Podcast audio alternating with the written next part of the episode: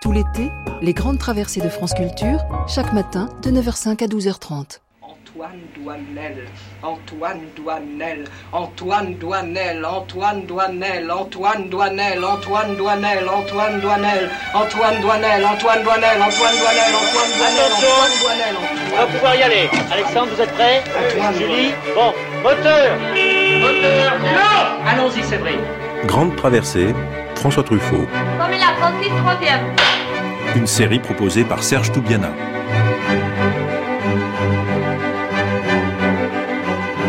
Bonjour. Cinquième et dernier volet de notre série, aujourd'hui consacré à l'après-Truffaut.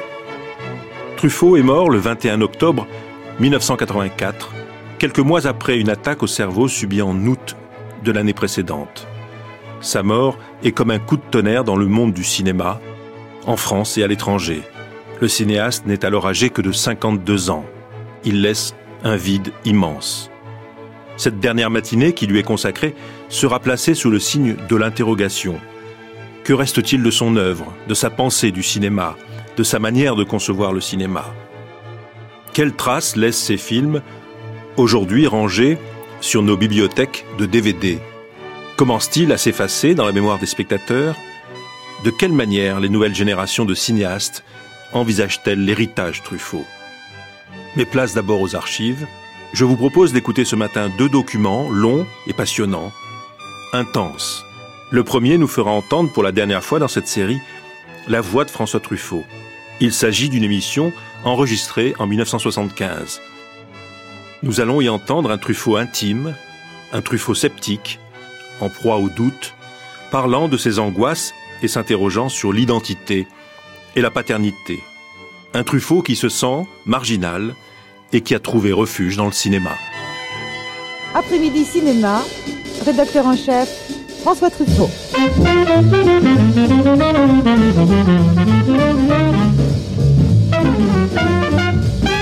14 films, 3 livres, le cinéma et rien que le cinéma, c'est François Truffaut, invité de ce lundi 5 mai 1975. Radio France, après-midi de France Culture, Studio 168, deux téléphones 520 05 50 525 78 06. 14h10, François Truffaut, rédacteur en chef de cet après-midi cinéma. Pour cet invité du lundi, prise de son Michel Kreis et Jean-Claude Matteaccioli, mise en page André Mathieu. Argentin, cette nuit mon refrain va courir les chemins, les vallons et les plaines. Pour toi Carmen que j'aime, mon refrain c'est mon cœur. On fait des films comme on fait sûrement autre chose, comme on fait probablement parce qu'on n'est pas content des choses telles qu'elles sont. Alors ou bien on fait des films pour montrer la vérité, ce sont donc des films critiques puisqu'on montre comment sont les choses et pourquoi on n'est pas content. Ou alors au contraire on invente, on assemble les choses comme on souhaiterait qu'elles soient probablement. Alors je crois que Les 400 coups est un film euh, critique, tandis que Julie Gib est un film de rêve.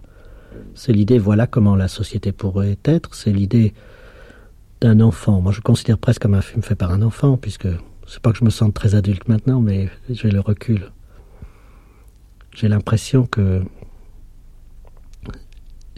derrière Jules Jim, il y avait la constatation que la vie est faite de mensonges, de fidélité impossible, d'infidélité, de sentiments qui ne peuvent pas durer, qui ne peuvent être que provisoires, de déchirements sentimentaux, de déchirements affectifs. Et Jules Jim essaie de construire une fiction qui serait le contraire des sentiments définitifs. L'amitié est définitive, l'amour est définitif, tout est définitif. Et en réalité, tout est faux. C'est un espèce d'incroyable conte de fées. J'ai dit qu'on fait des films comme on fait des pièces ou des peintures ou n'importe quoi parce qu'on n'est pas content du monde tel qu'il est. Mais il y a deux attitudes à ce moment-là dans la création, soit de montrer les choses comme on les voit, soit de les montrer comme on, les verrait, comme on souhaiterait qu'elles soient. On travaille grâce à ce qui n'a pas marché dans la vie, ça c'est certain, c'est-à-dire que quelqu'un quelqu'un à qui n'a rien manqué, à aucun point de vue dans sa jeunesse, dans sa quelqu'un qui a une biographie complètement positive, euh, je crois que s'il fait quelque chose un jour dans un domaine artistique, eh bien, il est vraiment, il a beaucoup de mérite. Parce que c'est bien, c'est bien évident que les gens dans ce domaine-là travaillent avec euh, les manques.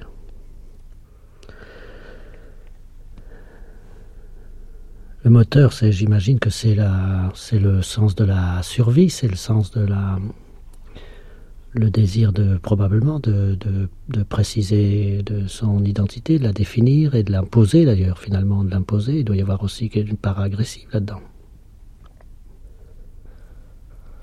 Je, ne crois à aucune règle, je ne crois à aucune règle, ou en tout cas, il y a des règles qu'on se forme pour soi-même et elles ne sont pas valables pour les autres. J'évite toujours de dire euh, au cinéma il faut faire comme ci ou il faut faire comme ça. C'est chaque fois différent je trouve très vulgaire l'idée de choisir un sujet. Même pas l'idée de choisir un sujet, l'idée de chercher un, sujet. Je veux dire, si on cherche un sujet, on n'a qu'à rester chez soi.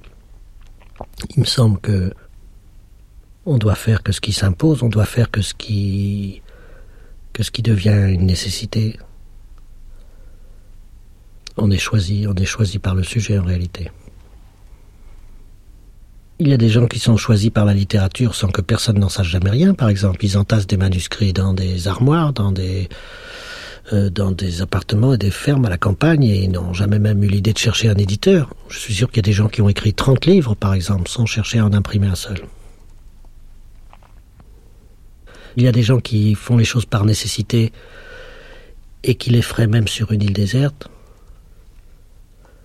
Pour le cinéma, c'est plus rare parce que je ne crois pas qu'on ferait un film sur une île déserte, même avec le matériel, la pellicule. C'est quand même un métier qui suppose de qu'on désire le, le, jugement, en tout cas parce qu'il contient déjà en lui-même l'idée de spectacle, donc l'idée de public. Moi, j'aurais beaucoup d'admiration pour un cinéaste qui ferait un film sur une île déserte pour personne, mais je crois pas. Je crois que c'est quand même, il n'y a pas de raison. Aussi parce que c'est une création lente fragmenté, qui ne peut pas se faire dans la, avec la fougue absolue. Il faut faire les choses, y penser, les refaire. C'est, c'est pas une création qui se fait fiévreusement comme un livre ou comme un tableau. il y a un trajet à faire constamment du, du particulier au général. Du particulier, c'est-à-dire le plan qu'on est en train de tourner, au général qui est le film entier. J'imagine la suite logique des 400 coups. Parce que dans les 400 coups, on a un enfant qui souffre de ne pas de ne pas être aimé par sa mère, qui a d'autres intérêts dans la vie. C'est un film euh, qui a de la vérité, de la cruauté.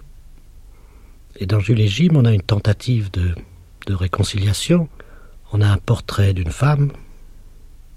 M'a plus ou moins réel, qui aime deux hommes pendant une très grande partie de sa vie et qui est aimé d'eux, sans que l'amitié des deux hommes en souffre, avec une petite fille qui est là dans un coin, qui pourrait être un petit garçon, mais qui est une petite fille, qui n'a pas l'air malheureuse. Et tout ça est filmé comme un conte de fées, c'est-à-dire c'est filmé comme un comme une histoire de famille. C'est un contenu, je crois, subversif, qui est traité de la manière la moins subversive possible. C'est traité comme une histoire. C'est traité comme une histoire de, de, famille euh, idéale. C'est traité. C'est pas traité de façon agressive, comme si on voulait heurter le public et lui dire, euh, lui présenter des personnages d'élite qui vivent autrement que lui. C'est traité avec l'espoir de convaincre les gens qu'une chose comme ça est possible, et un tel désir de convaincre que finalement, ça me semble, comment dirais-je, je pense que si l'auteur en était si convaincu, il ne se donnerait pas autant de mal pour convaincre. Alors je crois que... Je ne sais pas si ce que je dis est très logique, moi ça me paraît logique.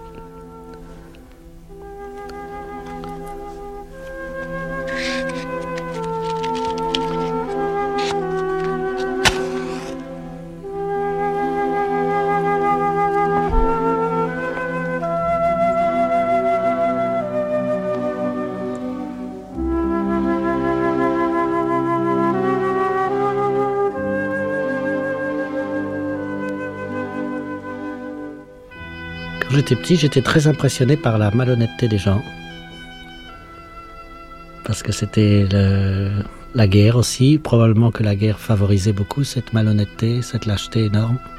Il y avait les trafics, il y avait le marché noir, il y avait les enfants qu'on envoyait chez les commerçants pour mendigoter un peu, et puis il y avait les faux tickets. On préférait les faire écouler par les enfants. Et j'avais le sentiment que le monde adulte était un monde où tout est permis. Ça me frappait beaucoup que si, si un enfant euh, casse une, assiette en faisant la vaisselle, il, euh, était puni ou réprimandé, je ne sais quoi, c'était un drame, c'était une tragédie. Et que des adultes, par contre, pouvaient raconter comment ils avaient, ils étaient entrés dans un arbre avec leur voiture qui était complètement bousillée et que tout le monde riait autour d'eux. Je savais donc que le monde adulte était un monde où tout est permis. Et à cause de ça, j'étais impatient d'être adulte. il y a une très bonne phrase dans Les Enfants Terribles de Cocteau. Il y a le gosse qui, qui est dans le bureau du proviseur, qui lui lance, je crois, du poivre à la figure. Et alors Cocteau enchaîne avec son texte. Il dit La peine de mort n'existant pas dans les écoles, on renvoya d'Argelos.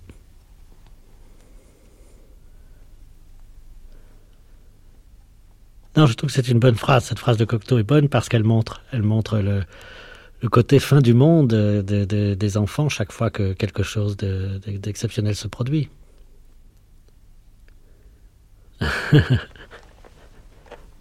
je crois, je crois que j'ai un scepticisme énorme là-dessus. J'ai compris aussi assez récemment pourquoi je n'avais jamais pu penser qu'on était sincèrement patriote. Les gens qui parlaient de leur patrie, ou d'une nation ou de ça me paraissait toujours une blague. Je me disais ce sont des simulateurs, des bluffeurs.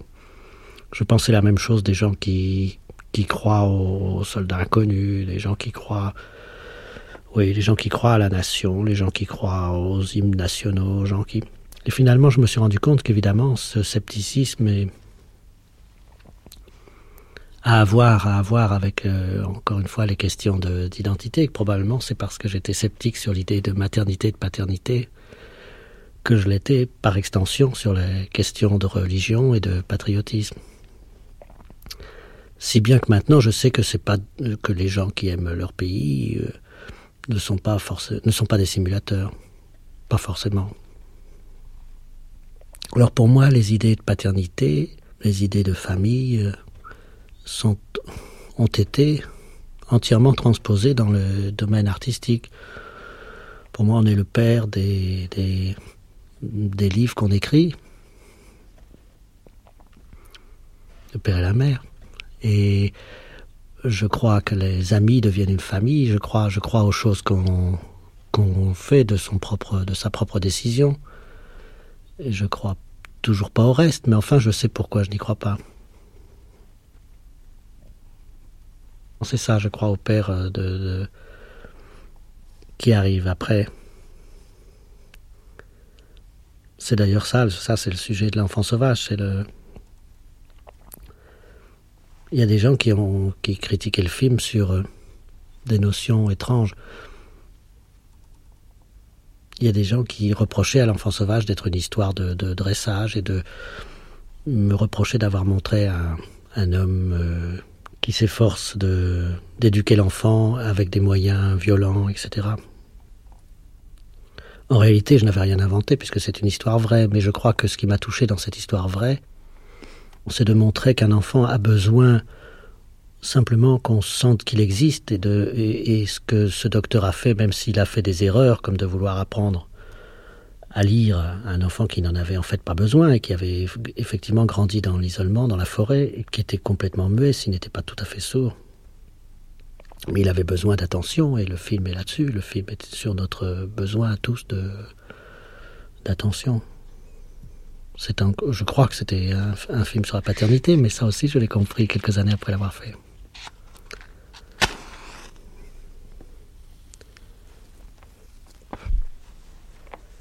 Le cinéma a beaucoup compté dans, mes années de jeunesse. À cette époque, justement, de l'occupation, il est devenu sans aucun doute une sorte de refuge.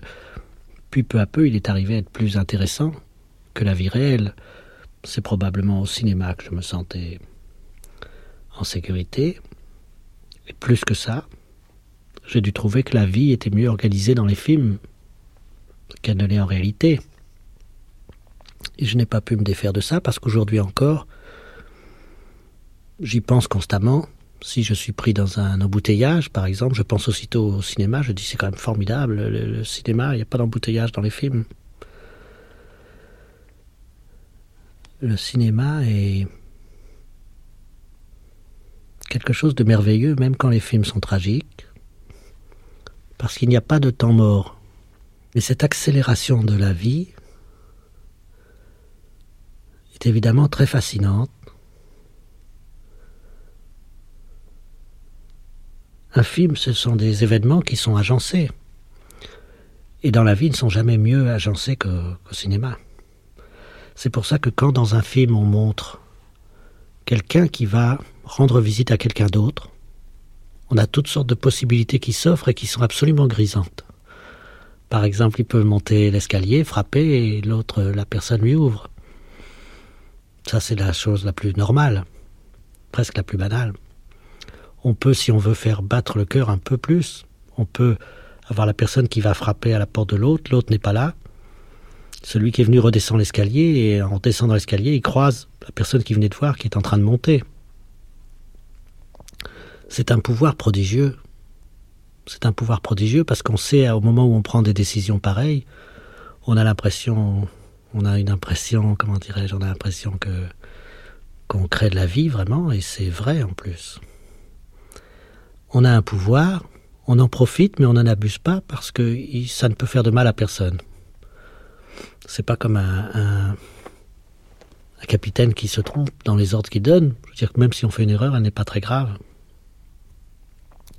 Alors je trouve que ce pouvoir immense, qui en même temps est inoffensif et pacifique et c'est quelque chose de très beau. D'un autre côté, il ne faut pas abuser de ce pouvoir parce que quelquefois il peut y avoir la tentation d'abuser de ce pouvoir. Je voudrais donner un exemple. Si je montre un, homme qui se lève le matin, qui prend son petit déjeuner, qui dit au revoir à sa femme et à ses enfants, il prend sa voiture pour aller au travail, et en chemin, euh, par accidentellement, il écrase un gosse. On est très embêté pour lui, parce que c'est un homme qu'on connaît déjà depuis cinq minutes, on l'a vu vivre chez lui, on le trouve très sympathique, etc. Maintenant, si je commence le film autrement, si je commence le film avec le petit garçon qui prend ses, qui range ses cahiers dans son cartable, qui s'apprête à partir pour l'école, euh, sa mère lui dit au revoir, et il traverse la rue, il se fait écraser par une voiture, eh bien, j'amène toute une salle à vouloir lyncher un automobiliste. Ce qui veut dire que j'ai un pouvoir énorme et que ce pouvoir, je n'ai pas le droit d'en abuser. C'est trop facile.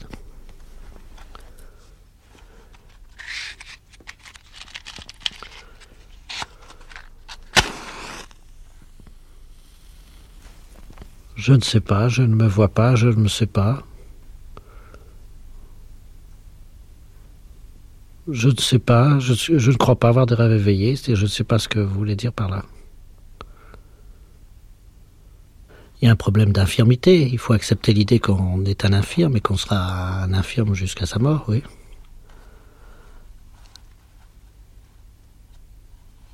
Eh bien oui, si on se consacre à une chose abstraite, et qu'elle devient plus importante dans votre vie que toutes les choses concrètes, je crois qu'on est amené à vivre dans, un, état d'infirmité qui a des avantages et des inconvénients. Tout le monde sait que les infirmes ont des, euh, grands avantages. Tous les gens à qui il manque un sens, euh, qui deviennent beaucoup plus forts avec ce qui reste, etc.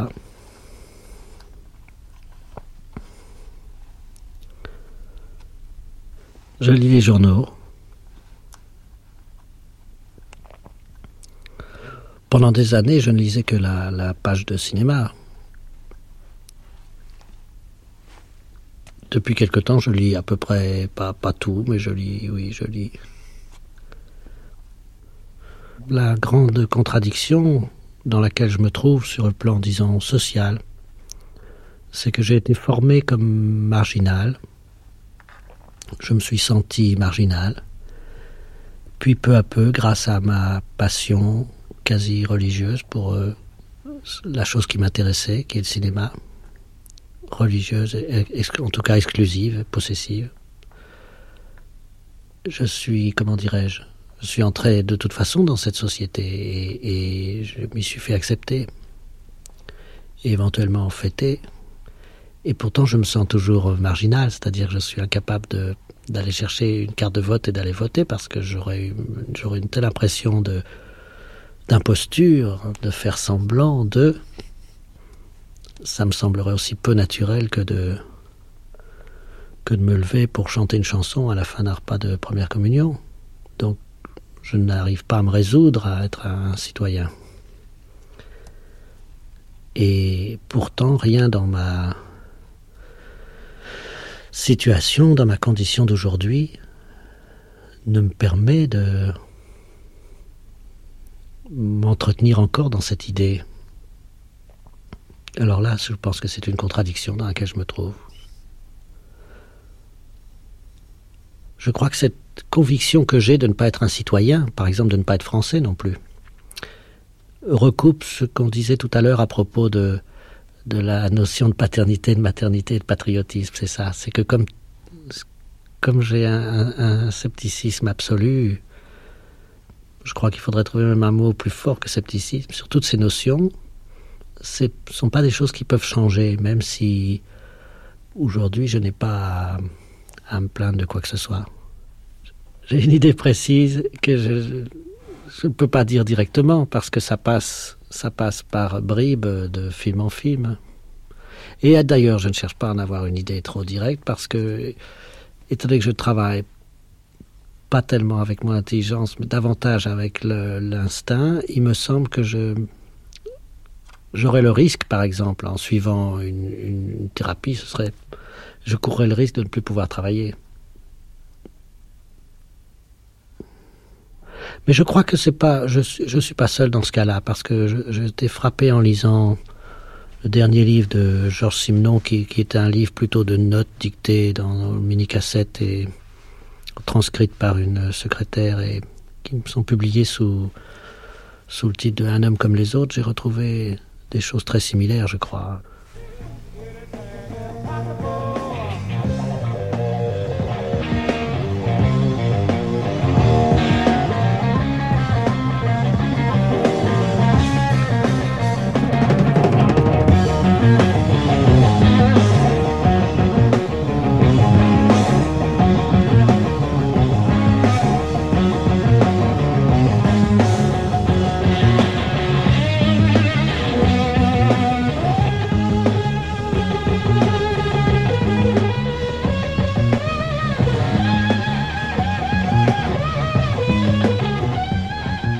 Quelle solitude.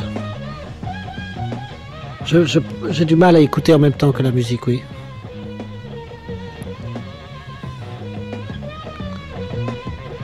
Si, si, si, je vous entends. Non, non, je ne suis pas, euh, comment dirais-je, je suis pas réceptif à cette musique-là. Je ne sais pas, mais ce n'est pas mélodique et, et je ne, je ne peux écouter que des musiques mélodiques. Je ne peux pas écouter des musiques qui, ne, qui, qui donnent l'impression d'arrêter le temps. Et c'est le cas de toutes les musiques non écrites, je suppose, ou toutes les musiques non mélodiques. Je ne connais pas les termes exacts. ça n'a pas de début, ça n'a pas de début, de, de, milieu et de fin. Ce sont des musiques qu'on entend dans les boîtes et je ne peux pas supporter ça. J'ai besoin de euh, que les musiques soient se déroulent aussi comme le comme les films, qui est un déroulement, qui est un déroulement, qui est oui ça ça se déroule oui.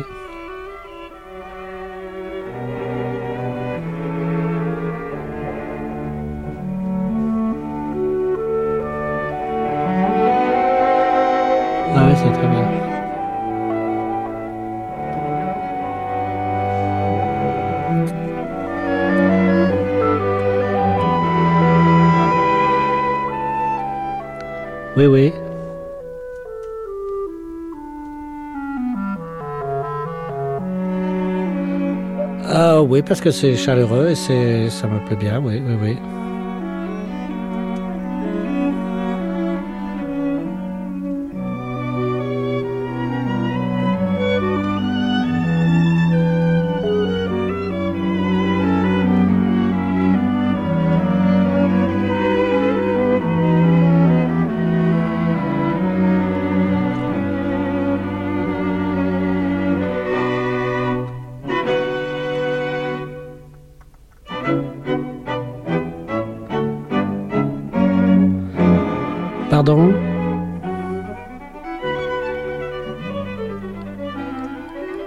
Je la trouve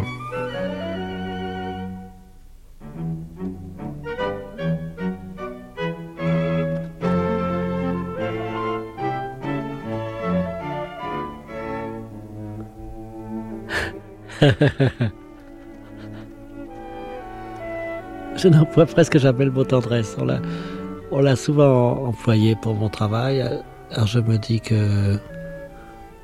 Et en même temps, je lutte quand euh, je... Comment dirais-je Ça m'a peut-être stimulé à faire des films plus durs.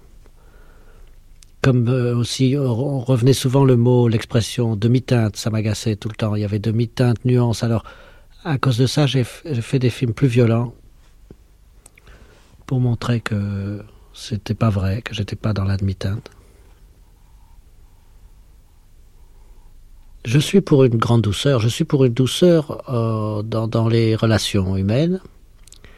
Je suis pour partir du principe, même si c'est pas toujours vrai, je suis pour partir du principe que nous sommes tous des grands malades et que nous devons nous ménager les uns les autres. Je n'aime pas les éclats et les, les vérités jetées à la figure. Je parais peut-être angoissé, mais je ne sais pas si je suis tellement. Ben, je, vous, je, je, vous trouve très patient parce que je sais que je ne suis pas d'une bonne volonté absolue. Non, je suis content.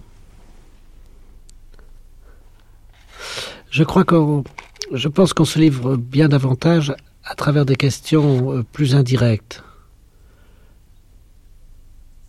Parce qu'on on, on se méfie moins.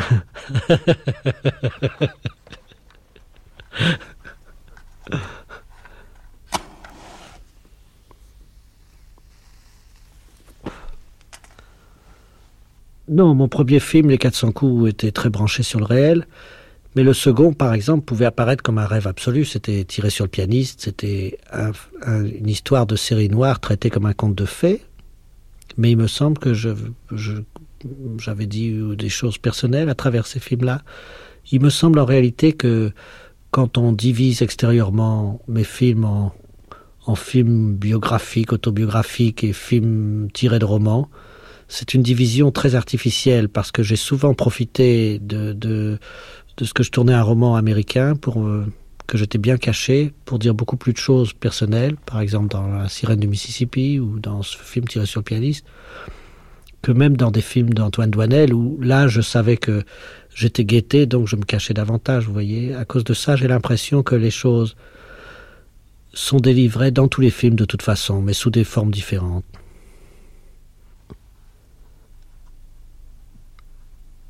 Tous les ans, je fais des bilans, je passe un mois de décembre abominable. Je fais des bilans tous les dimanches, tous les dimanches et tous les mois de décembre. Et alors, à cause de ça, j'aime beaucoup le lundi et le mois de janvier parce que la vie repart. Pire sont des bilans sont des bilans assez euh, pas complets, non, je ne fais pas des bilans complets, mais comment dirais-je, ils englobent la vie, ils englobent ma vie en général. Enfin, j'ai des mois de décembre euh, vraiment consternants. Je le sais maintenant, alors je m'arrange quelquefois pour partir très loin.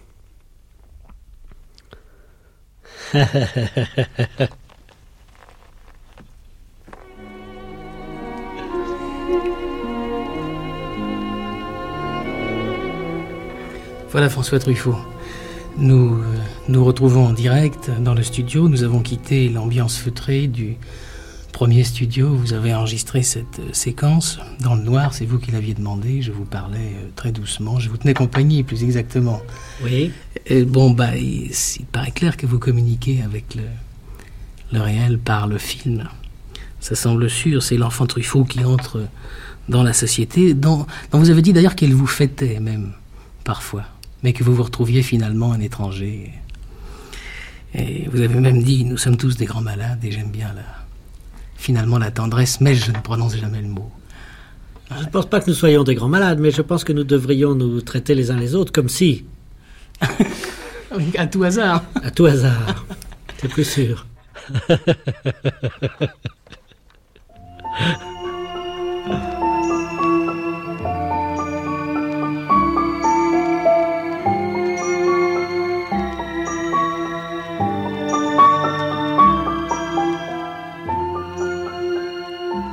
Vous êtes en train d'entendre la musique des 400 coups,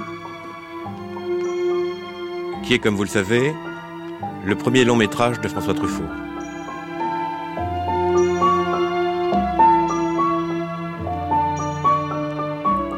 Deuxième archive, extraite de l'émission de Claude Jean-Philippe, Le cinéma des cinéastes, enregistrée en octobre 1984, quelques jours après la mort du cinéaste. Le ton est au deuil, à l'émotion, ce qui n'empêche pas la réflexion et l'analyse.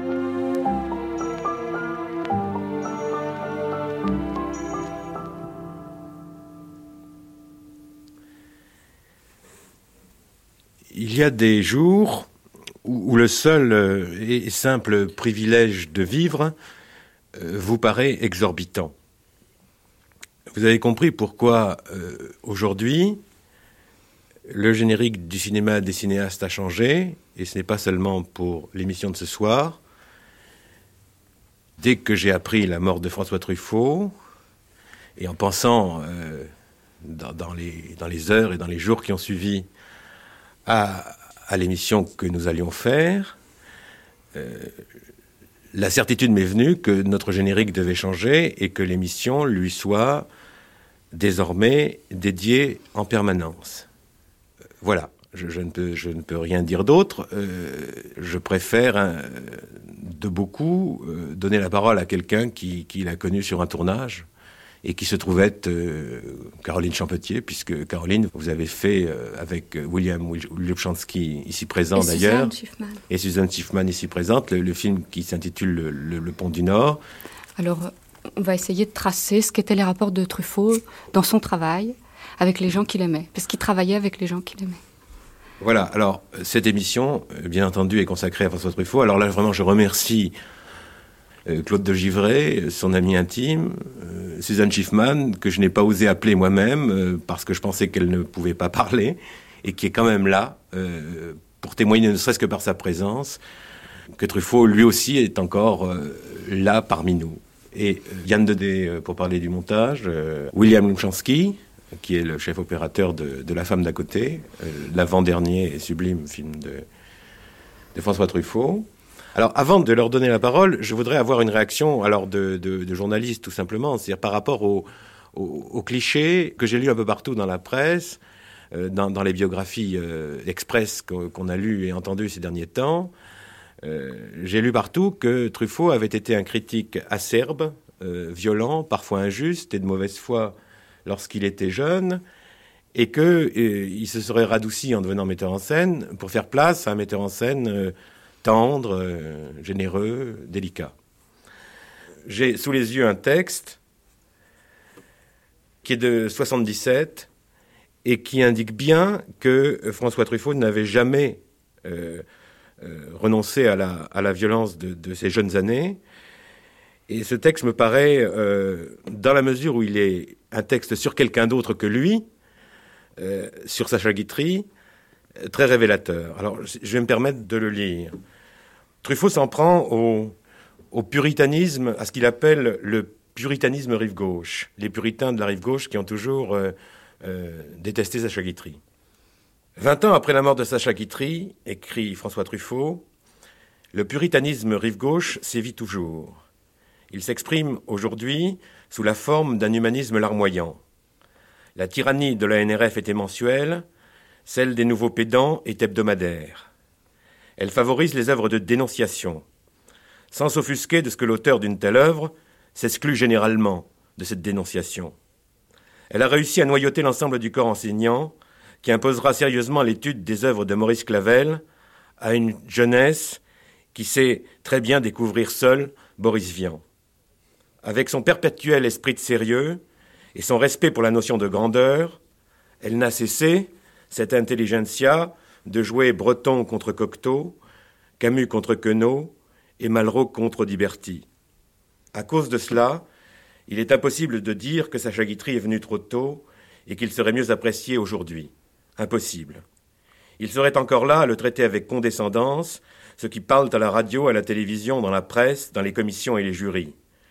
Pour ces cuistres solennels, des qualités d'enfance préservées comme le charme, la drôlerie, la malice, l'insolence, la fantaisie ne seront jamais des valeurs, et quand même elles en seraient, comment diable saurait-il les identifier le plus souvent incapable d'avoir devant un livre ou un film ou une pièce une réaction personnelle, ils dissimulent leur manque de jugement en s'abritant derrière des étiquettes élitistes, sans voir qu'il n'est pas moins indécent de grouper des œuvres que des hommes et que les classifications telles que théâtre de boulevard ou théâtre d'avant-garde sont du racisme au même titre que les généralités sur les juifs, les nègres, les bourgeois ou les concierges.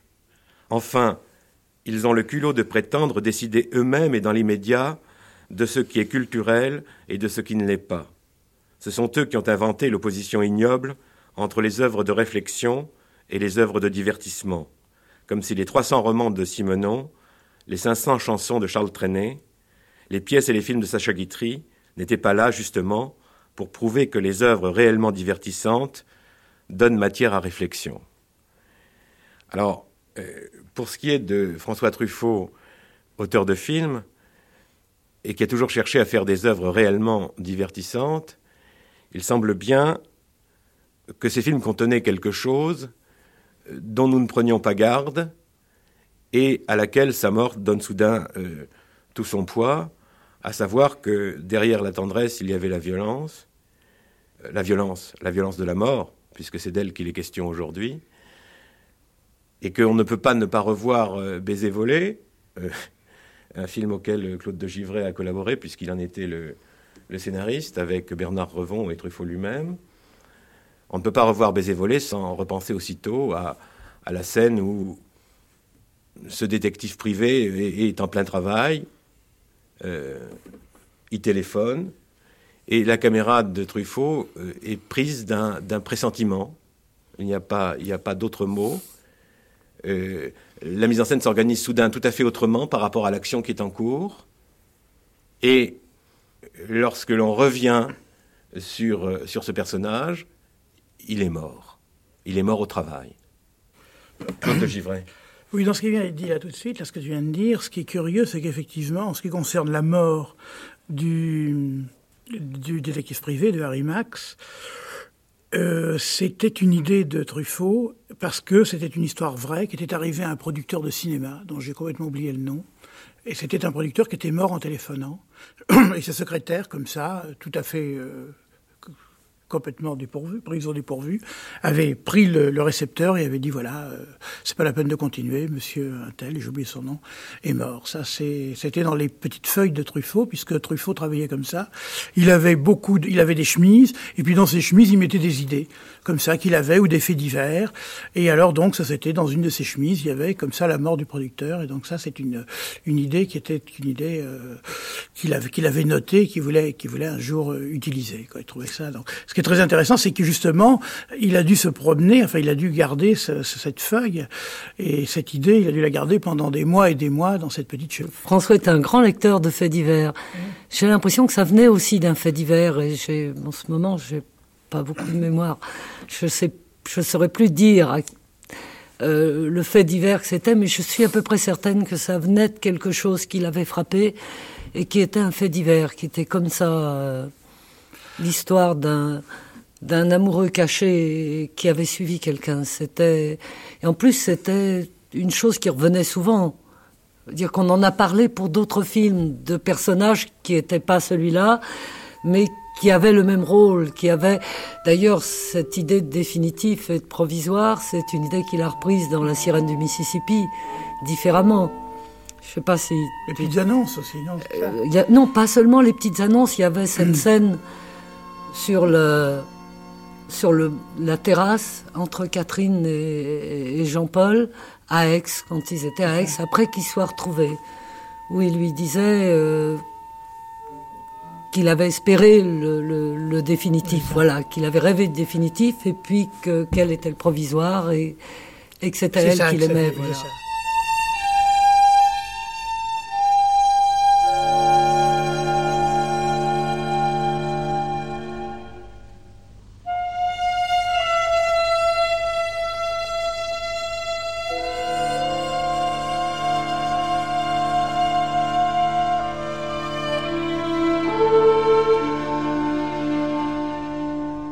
Après tout, le personnage du définitif,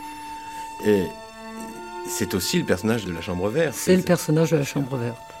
Oui, ça c'est vrai. C'est le personnage du définitif, mais c'est aussi le personnage qui découvre qu'il s'est trompé. C'est ce qu'il découvre à la fin. C'est la seule chose qu'il découvre. Que, que, que la vie est faite avec le provisoire, que la vie n'est pas faite avec le définitif. Le définitif, c'est la mort. La vie, c'est le provisoire et que c'est le provisoire qui est le plus fort et qui est le plus important sans arrêt. Et c'est peut-être pour ça qu'il y avait cet intérêt, cette passion de, François pour les faits divers, pour les petits incidents qu'on lui racontait, qu'il notait, qu'il euh, et, dont il faisait la, chair de ses films. Des, incidents qu'il avait vécu, où euh, ça a été très fort aussi pour la nuit américaine très fort pour la nuit américaine. Il a cité lui-même des incidents de ses propres tournages. Certains de ses propres tournages, oui. L'histoire du chat, c'était un, incident de ses propres tournages.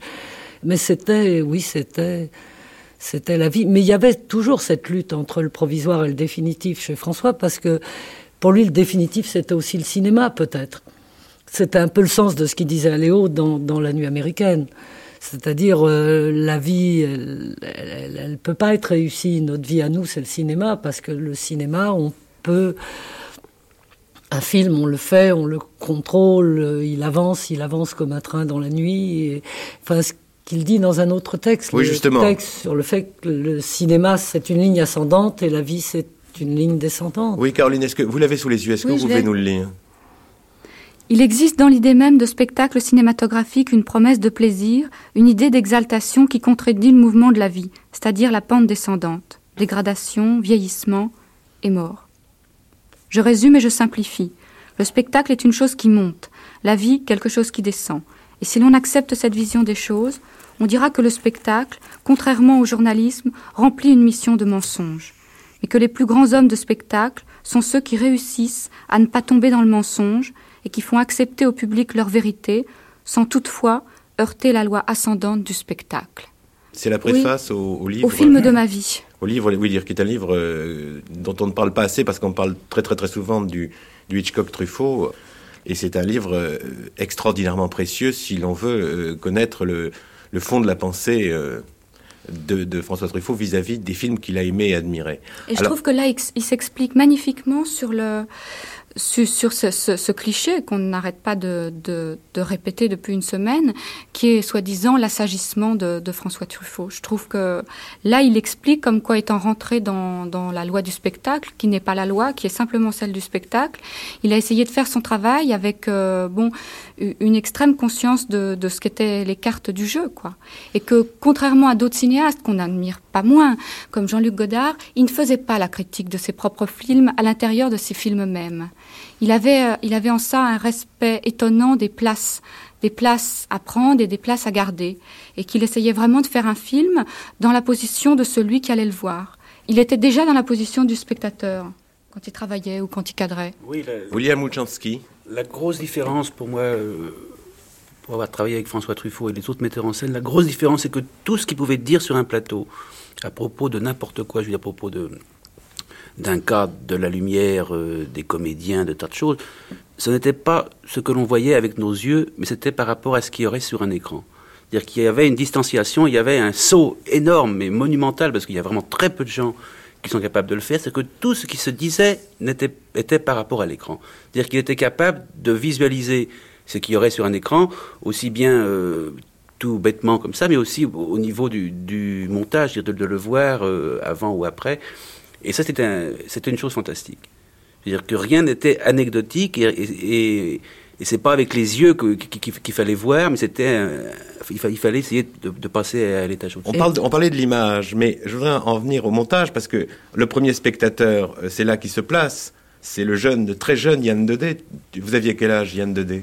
Euh, Premier, les deux Anglais, je devais avoir 25 ans quand je l'ai monté. Et moi, j'ai, moi, j'ai tout à fait la même impression que William Lubchansky, c'est-à-dire que quand je suis premier spectateur, ce que je vois sur l'écran, je comprends que le type qui a filmé ça, il ne sait pas exactement ce qu'il va y avoir dans le film fini, c'est pas qu'il connaît l'objet euh, terminé que ça va être, mais c'est vrai qu'il sait, pour faire, ce, pour faire ce, cet objet fini dont il rêve, il sait exactement comment il faut faire bouger les gens. Il sait pas si c'est le mouvement droite-gauche ou le gauche-droite peut-être qui, qui sera finalement dans le film. Il sait comment il, fait, il faut les faire bouger, il sait comment il faut les, les placer. Ça se voit tout de suite, c'est exactement ce que disait Uli, quand on voit les rushs, que, que tout, est, tout est réfléchi. Il y a bien sûr des choses qui vont à la pêche, mais euh, et puis et puis il peut faire des erreurs et puis il peut les reconnaître. bien sûr. Au montage, il les reconnaît très vite. François est quelqu'un qui n'hésite absolument pas à jeter les choses à la poubelle, à recommencer tout. Oui. Ça c'est absolument magnifique. D'ailleurs, je trouve qu'il peut monter un film. Ça c'est très rare pour un réalisateur. Il pouvait monter un film comme s'il ne l'avait pas tourné. C'est-à-dire qu'il y a, quand on est réalisateur et qu'on filme des choses, on est bêtement attaché à certains plans parce qu'on a le souvenir que on a eu beaucoup de mal à le faire, parce qu'on a fait, on a fait lever une équipe à 5 heures du matin, des choses comme ça idiotes, et on tient compte souvent de la difficulté qu'on avait pour faire ce plan et on veut absolument le mettre. Et c'est pour ça que évidemment c'est tellement important l'avis d'un monteur qui lui, l'avis du monteur qui lui n'était pas là, c'est qu'en général le monteur sent ces choses-là en disant bon ce plan-là n'a aucun intérêt pour l'histoire et tout ça. Et, mais il y a beaucoup de, monteurs, de réalisateurs en plus qui ne veulent pas tenir compte de la vie des, monteurs. Et ce qui est formidable, c'est qu'on s'en tenait compte, mais en plus de ça, c'est qu'ils pouvaient complètement se dédoubler et éventuellement reconnaître justement qu'ils s'étaient trompés. D'ailleurs, ça qu'il disait d'ailleurs. François disait souvent, il fait un scénario, il tourne contre, le scénario et, il monte contre, le tournage. Suzanne, je ne sais pas si on te l'a déjà raconté, parce que Willy et moi, ça nous avait vraiment frappé. Euh, Fanny était allongée, elle était donc à l'hôpital après sa, dépression nerveuse, et il y avait euh, une, infirmière près d'elle, et un goutte à goutte entre l'infirmière et elle. Et Truffaut demande à Willy, vous êtes sûr, euh, William, que on voit bien que le goutte à goutte est dans le bras de, Fanny et pas dans le bras de l'infirmière? Et bon, la question était, effrayante pour nous parce que c'est évident que le, goutte à goutte était dans le bras de Fanny, puisque c'est Fanny qui était malade. Hmm. Mais déjà ça, c'était du raisonnement. Il voulait que ce soit immédiat. Immédiat. Alors il a fait changer le goutte à goutte de côté. Oui, il l'a fait changer de côté. il l'a fait changer de, de, de position, de hauteur. Il n'avait jamais peur. Je sais que je me suis battue avec d'autres metteurs en scène qui refusent de tricher. Il n'avait jamais peur de tricher. Il n'avait pas peur de tricher parce qu'il n'y a pas de vérité. La vérité, c'est pas ce qu'on voit devant ses yeux quand on quand on est en train de tourner. C'est pas la pièce où on est. C'est pas la vérité, c'est ce qu'il y a sur l'écran. Donc, euh, si cette vérité est sur l'écran, et si pour que cette vérité passe, il faut monter une table de 40 cm, on la monte. Et puis s'il y a à ce moment-là, on peut avoir à la fois la tête de l'acteur et le téléphone qui joue, et ben on a la tête de l'acteur et le téléphone qui joue. Parce que c'est c'est ça que l'image raconte à ce moment-là, et c'est ça qui fait passer le sentiment qu'il veut faire passer. Je crois que c'est, j'ai envie de dire modestie, puis c'est pas vrai, que c'est c'est un manque de narcissisme. Voilà, c'était le metteur en scène le moins narcissique que j'ai rencontré. C'est-à-dire que c'est pas c'est pas lui qu'il était en train de montrer à tout le monde, c'est qu'il pensait à une histoire qui devait et, et avec laquelle il fallait intéresser les gens et simplement faire une image qui veut dire quelque chose, faire une image qui veut dire quelque chose. C'est la raison pour laquelle euh, euh, les, films de Truffaut, euh, moi, une chose qui m'avait frappé quand la première fois que je l'avais interrogé pour le cinéma et cinéaste, c'était à il y a des années. Je lui avais parlé du cinéma en général et il m'avait raconté ses années de cinéphile après la guerre. Et il m'avait dit qu'en découvrant à la fois des films qui n'ont rien à voir, Citizen Kane et Les Dames du Bois de Boulogne, par exemple, il avait découvert que euh, ces films pouvaient être aussi. Alors, il avait employé le mot amical. Amical comme un roman. Et, euh, et quand je pense à, à, au film de Truffaut, je ne peux pas ne pas penser que ce sont des gestes d'amitié envers moi, spectateur lambda perdu dans la salle. Et c'est ça qui nous rend d'ailleurs aujourd'hui sa perte tellement déchirante.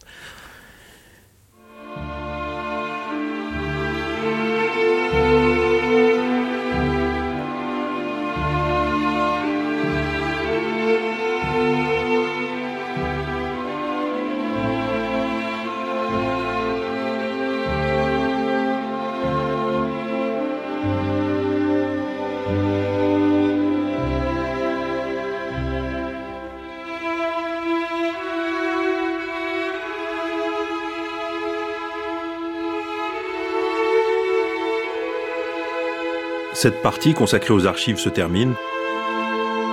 Vous trouverez les principales références ayant servi à cette heure d'émission sur le site internet de France Culture. Documentation INA, Gilles Lioncan et Hervé Evano. Je vous retrouve dans quelques instants pour un débat avec mes invités autour du thème L'après-Truffaut.